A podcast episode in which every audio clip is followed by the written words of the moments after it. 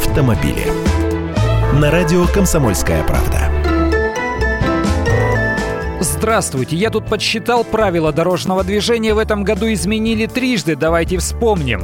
8 ноября вступили в силу два новшества. При проезде кругового перекрестка въезжающий на круг уступает дорогу, а едущий по кругу главный. Это если перед въездом стоит синий круглый знак со стрелками по кругу.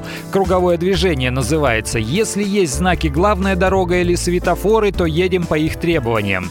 Второе. Вафельная разметка желтого цвета на перекрестках означает место, где нельзя создавать заторы. Если вы помешаете едущей сбоку машине, то штраф 1000 рублей. Новая разметка в клетку позволит фиксировать нарушения на камеры. 12 июля была порция детских поправок.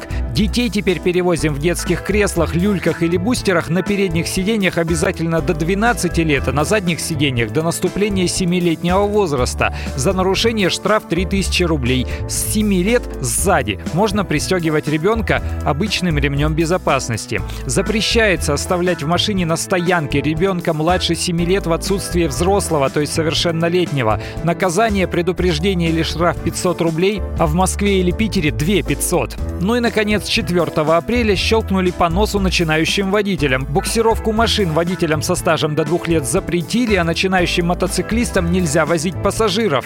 За отсутствие знаков шипы и начинающий водитель могут запросто оштрафовать на 500 рублей. И ведь ловят сейчас.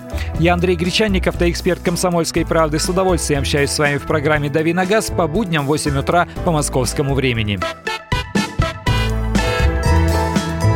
Автомобили.